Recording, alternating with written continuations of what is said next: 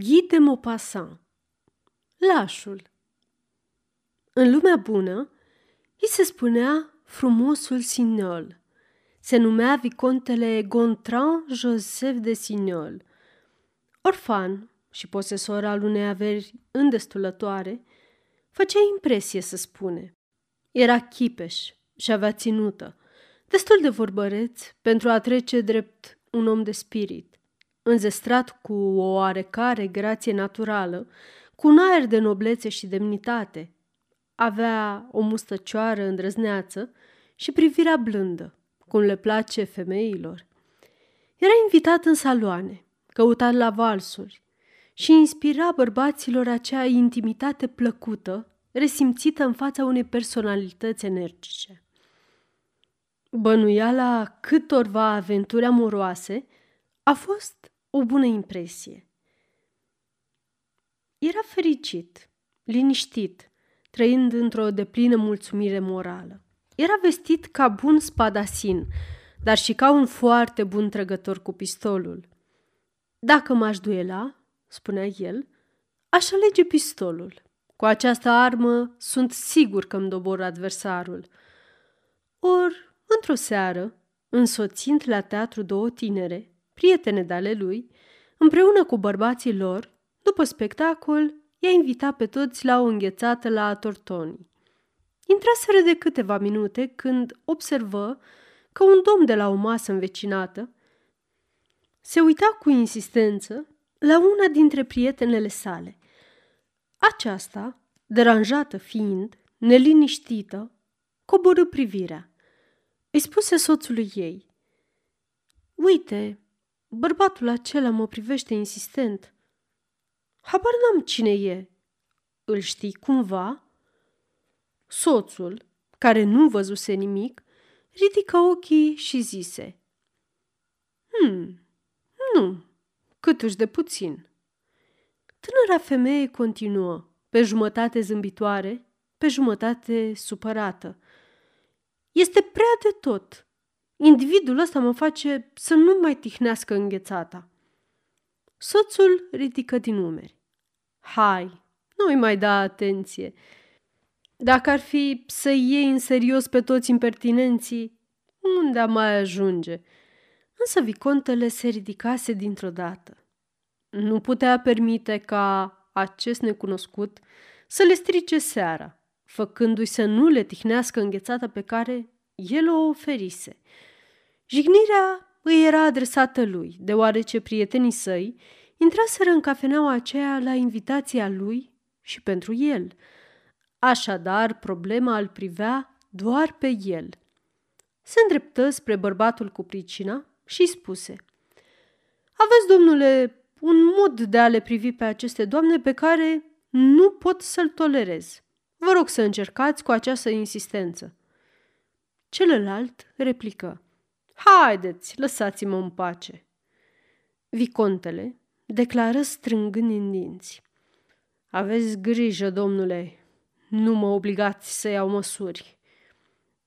Domnul rosti doar un cuvânt. Un cuvânt obscen care răsună de la un capăt la altul al cafenelei, declașând, ca un arc, în fiecare consumator o mișcare bruscă. Cei care stăteau cu spatele s-au întors. Toți ceilalți și-au înălțat capetele. Trei tineri pivotară pe călcâie ca niște sfârleze. Două doamne de la bar tresăriră, după care se întoarseră cu totul ca două majorete dirijate de același dispozitiv. Se așternu o tăcere apăsătoare. Apoi, dintr-o dată, aerul fu izbit de un zgomot sec. Vicontele îi dăduse o palmă adversarului său. Toată lumea se ridică, gata să intervină. Se schimbară cărți de vizită. Când Vicontele ajunse acasă, câteva minute se deplasa prin cameră cu pași repezi. Era prea agitat ca să se mai poată gândi la ceva. Îl obseda o singură idee un duel, fără ca acest gând să trezească în el o emoție oarecare. Făcuse ceea ce trebuia să facă. S-a dovedit a fi așa cum trebuia să fie. Fusese interpelat, aprobat, felicitat. Repeta cu voce tare, parcă... parcă ar fi încercat să-și limpezească gândurile. Ce bădăran! Apoi se așeză și începu să reflecteze. Mâine, dis de dimineață, va trebui să găsească martori. Pe cine să aleagă? Caută oamenii cei mai serioși și mai renumiți dintre toate cunoștințele sale. În fine, se opri la marchizul de la Tournoir și colonelul Bourdon, un mare senior și un adevărat soldat. Numele lor ar apărea în ziare. Își dădu seama că este sete și bău, unul după altul, trei pahare cu apă. Apoi, început din nou să umble prin cameră. Se simțea plin de energie. Dacă dovedea că este un om hotărât, gata de orice și solicita condiții riguroase, periculoase, fiind dispus la un duel serios, foarte serios, unul formidabil, poate că adversarul său va ceda și își va cere scuze. Luă cartea de vizită pe care o scosese din buzunar și o aruncase pe masă și o cinti din nou. De altfel, o citise și la cafenea, dintr-o privire și în trăsură, la lumina fiecărui felinar, în drum spre casă. Georges Lamille, 51, strada Monsan. Nimic mai mult. Examină înșiruirea de litere ce-i părea misterioasă, confuză. Georges Lamille? Cine era omul acesta? Cu ce se ocupa? De ce o privise pe femeia aceea în felul ăla? Nu era oare revoltător că un străin, un necunoscut, a venit dintr-o dată să-ți tulbure viața în felul acesta, fixându-și privirile cu insolență asupra unei femei? Și vicontele repetă încă o dată, cu voce tare. Ce bădăran! Apoi rămase nemișcat, în picioare, dus pe gânduri, privind în continuare cartea de vizită. Aceasta este o înregistrare Cărțiaudio.eu. Pentru mai multe informații sau dacă dorești să te oferi voluntar, vizitează www.cărțiaudio.eu. Toate înregistrările Cărțiaudio.eu sunt din domeniu public. Simți cum îl cuprinde o furie împotriva acelei bucăți de hârtie. O furie dușmănoasă, amestecată cu un straniu sentiment de neliniște – ce întâmplare stupidă! Luă un briceag și înțepă în mijlocul numelui tipărit, de parcă ar fi înjunghiat pe cineva. Așadar, trebuia să se dueleze. Ar alege sabia sau pistolul, căci se considera desigur insultat. Cu sabia ar risca mai puțin, însă cu pistolul putea spera ca adversarul său să renunțe. Rare ori un duel cu sabia se sfârșește cu moartea cuiva, deoarece, cu prudență reciprocă, îi împiedică pe combatanți să stea în gardă la o distanță prea mică unul de altul, așa încât o lovitură nu poate fi profundă. Cu pistolul și-ar risca serios viața, dar în același timp s-ar putea alege cu toate onorurile corespunzătoare situației – și fără să ajungă la o confruntare directă, spuse Trebuie să fiu ferm. Îi va fi teamă. Sunetul vocii lui îl făcu să tresară și privi în jur. Se simțea foarte nervos. Bău încă un pahar cu apă, după care începu să se dezbrace, pregătindu-se de culcare.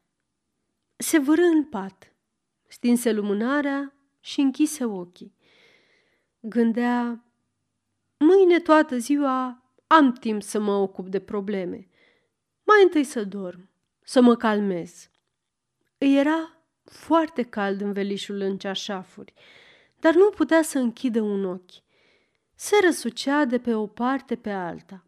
Stătea cinci minute pe spate, apoi se întorcea pe stânga, apoi pe dreapta. Încă îi mai era sete. Se ridică să bea. Fu cuprins de o neliniște. Să-mi fie oare frică? De ce inima începea să-i bată nebunește la orice zgomot din cameră? Când pendula se pregătea să sune, scrâșnetul resortului îl făcea să tresară și trebuia să deschidă gura, să respire câteva secunde din cauza apăsării pe care o resimțea. Începu să vorbească de unul singur, gândindu-se la această posibilitate. Oare mi-e frică? Nu. Cu siguranță nu era frică, deoarece era hotărât să meargă până la capăt, deoarece avea această voință reținută de a se bate, de a nu ezita. Era însă atât de tulburat încât se întrebă E posibil oare să-ți fie frică fără să vrei? Și fu cuprins de această îndoială, de această neliniște, de această spaimă. Ce se va întâmpla dacă va fi dominat de o forță irezistibilă, mai presus de voința lui? Într-adevăr, ce s-ar putea întâmpla în acest caz? Sigur că se va duce la întâlnire pentru că voia să facă asta. Dar dacă îl va cuprinde frica, dacă se va pierde cu firea, se gândi la situația lui, la reputația și la numele lui. Dintr-o dată, simți o nevoie ciudată de a se privi în oglindă. Aprinse din nou lumânarea. Abia se recunoscu când își zări chipul reflectat în sticla lucioasă. Parcă nu se mai văzuse niciodată. Ochii îi erau parcă imenși și era palid. Cu siguranță era palid, foarte palid. Stătea în picioare în fața oglinzii. Scoase limba, ca și cum ar fi vrut să vadă cât este de sănătos și dintr-o dată un gând îi se înfiripase în minte asemenea unui glonț.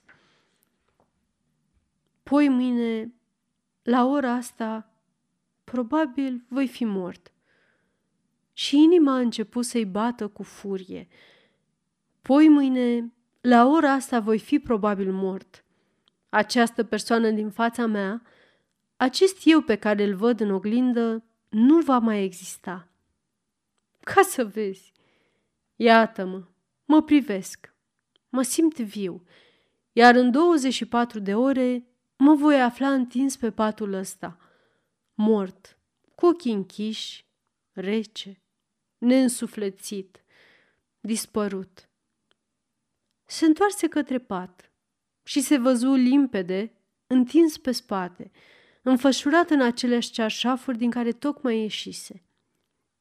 Era tras la față, avea chip de mort și resimțea acea muleșeală a mâinilor ce nu se vor mai clinti nici când.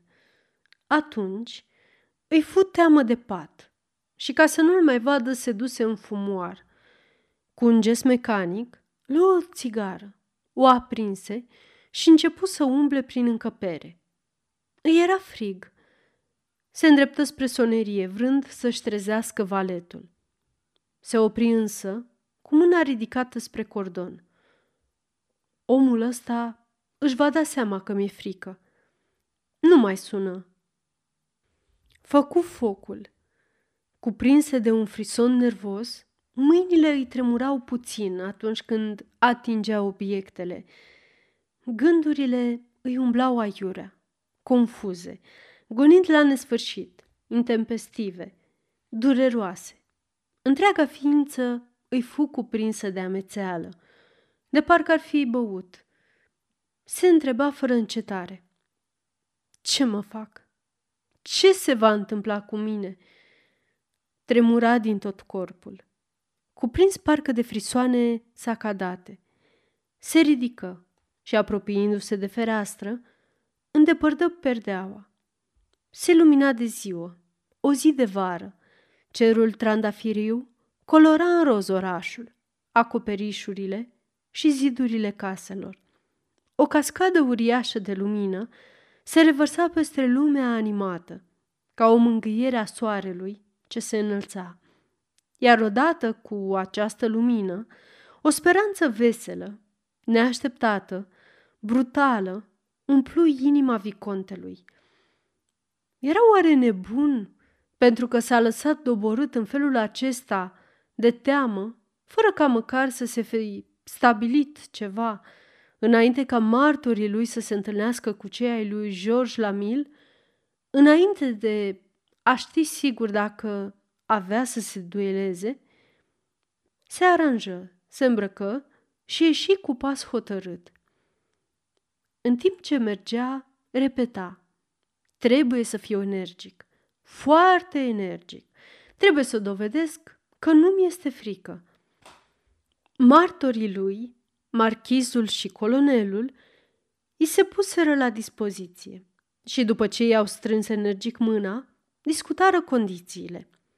Colonelul întrebă, Doriți un duel serios?"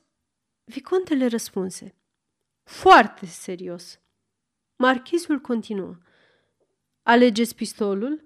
Da. Lăsați în seama noastră restul problemelor.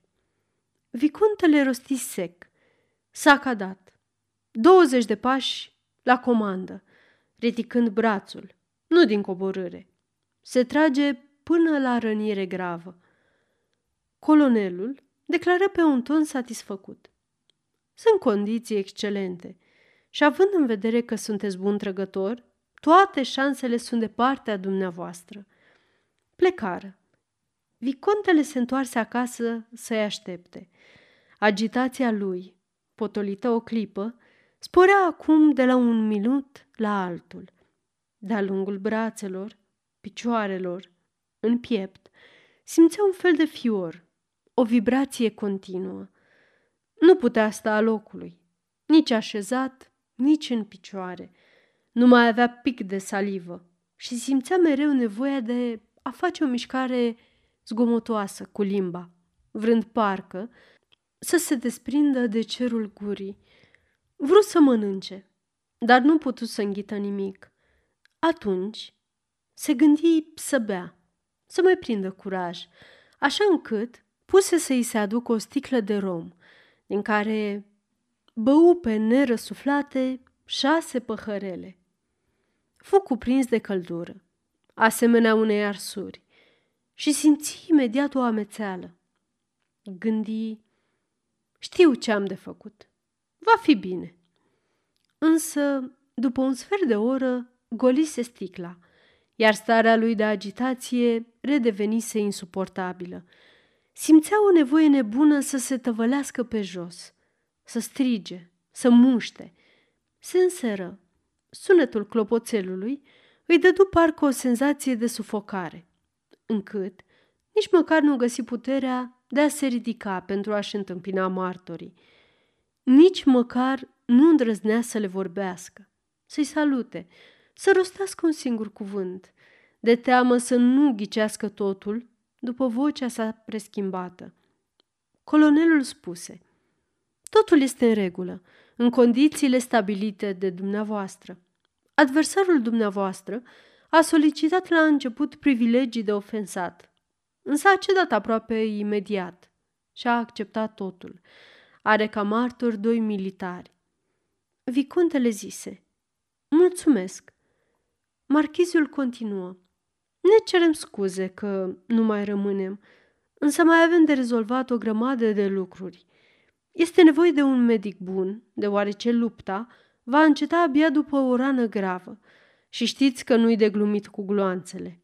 Trebuie stabilit locul, în apropierea unei case, unde să poată fi dus rănitul în caz de nevoie, etc. În fine, avem destule de făcut pentru încă vreo două-trei ore. Vicontele spuse încă o dată. Mulțumesc. Colonelul întrebă.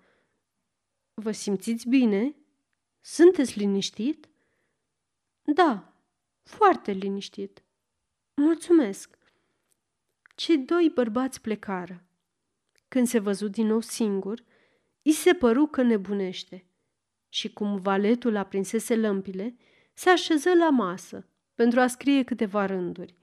Scrise pe o foaie de hârtie în susul paginii. Acesta este testamentul meu. Fu însă scuturat de un fior și se depărtă, căci nu se simțea în stare să lege două idei, să ia o hotărâre, să decide ceva într-un sens sau altul.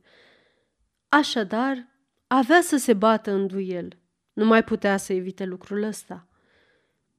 Ce se va întâmpla cu el? Voia să se dueleze. Avea această intenție și această hotărâre nestrămutată. Și în ciuda oricărui efort al spiritului său și a oricărei încrâncenări a voinței sale, simțea că nici măcar nu va găsi puterea necesară să ajungă la locul de întâlnire. Încerca să-și imagineze confruntarea, atitudinea sa și ținuta adversarului său. În răstimpuri, dinții clănțăneau cu un zgomot sec. Voia să citească și luă codul duelului al lui Chateauvillard. Apoi se întrebă, adversarul meu a frecventat poligoanele de tragere? Să fie oare cunoscut? Apare în clasamente? Cum aș putea afla lucrurile acestea? Își aminti de cartea baronului de Voa despre trăgătorii cu pistolul și o parcurse de la un capăt la altul. Nici urmă de George Lamil. Și totuși, dacă omul acesta n-ar fi fost trăgător, n-ar fi acceptat atât de repede această armă periculoasă și aceste condiții mortale deschise întreagă o cutie de Gastin René, pusă pe gheridon și luă unul dintre pistoale. Apoi se așeză în poziție de tragere și ridică brațul, însă tremura din cap până în picioare. Iar țeava armei se clătina în toate direcțiile. Își spuse, este imposibil. Așa nu mă pot duela privea orificiul de la capătul țevii, acea gaură mică, neagră și profundă aducătoare de moarte. Se gândea la dezonorare, la bârfele din societate, la hohotele de râs din saloane, la disprețul femeilor, la aluziile ziarelor, la insultele pe care i le-ar arunca în față cei lași, Fixa în continuare arma și, ridicând cocoșul, văzut deodată amursa strălucind de desubt ca o flăcăruie roșiatică. Întâmplător, pistolul rămase încărcat. Uitase și simți dintr-o dată o bucurie confuză, inexplicabilă. Dacă nu va avea în fața celuilalt o țintă nobilă și impasibilă, așa cum se cuvine, va fi pierdut pentru totdeauna. Va fi pătat, marcat cu semnul infamiei și va fi gonit din societate și nu va avea acea ținută calmă și hotărâtă. Știa, simțea lucrul ăsta și totuși era curajos, căci voia să se bată. Era curajos căci nu apucă să-și ducă la capăt gândul abia înfiripat. Își deschise gura cât putu de tare. Introduse brusc, până în fundul gâtului, țeava pistolului și apăsă pe trăgaci. Când valetul se năpusti în cameră, atras de detunătură, îl găsi mort, pe spate. Un jet de sânge împroșcase foaia albă de hârtie de pe masă așternând o mare pată roșie, sub cele patru cuvinte, acesta este testamentul meu. Sfârșit.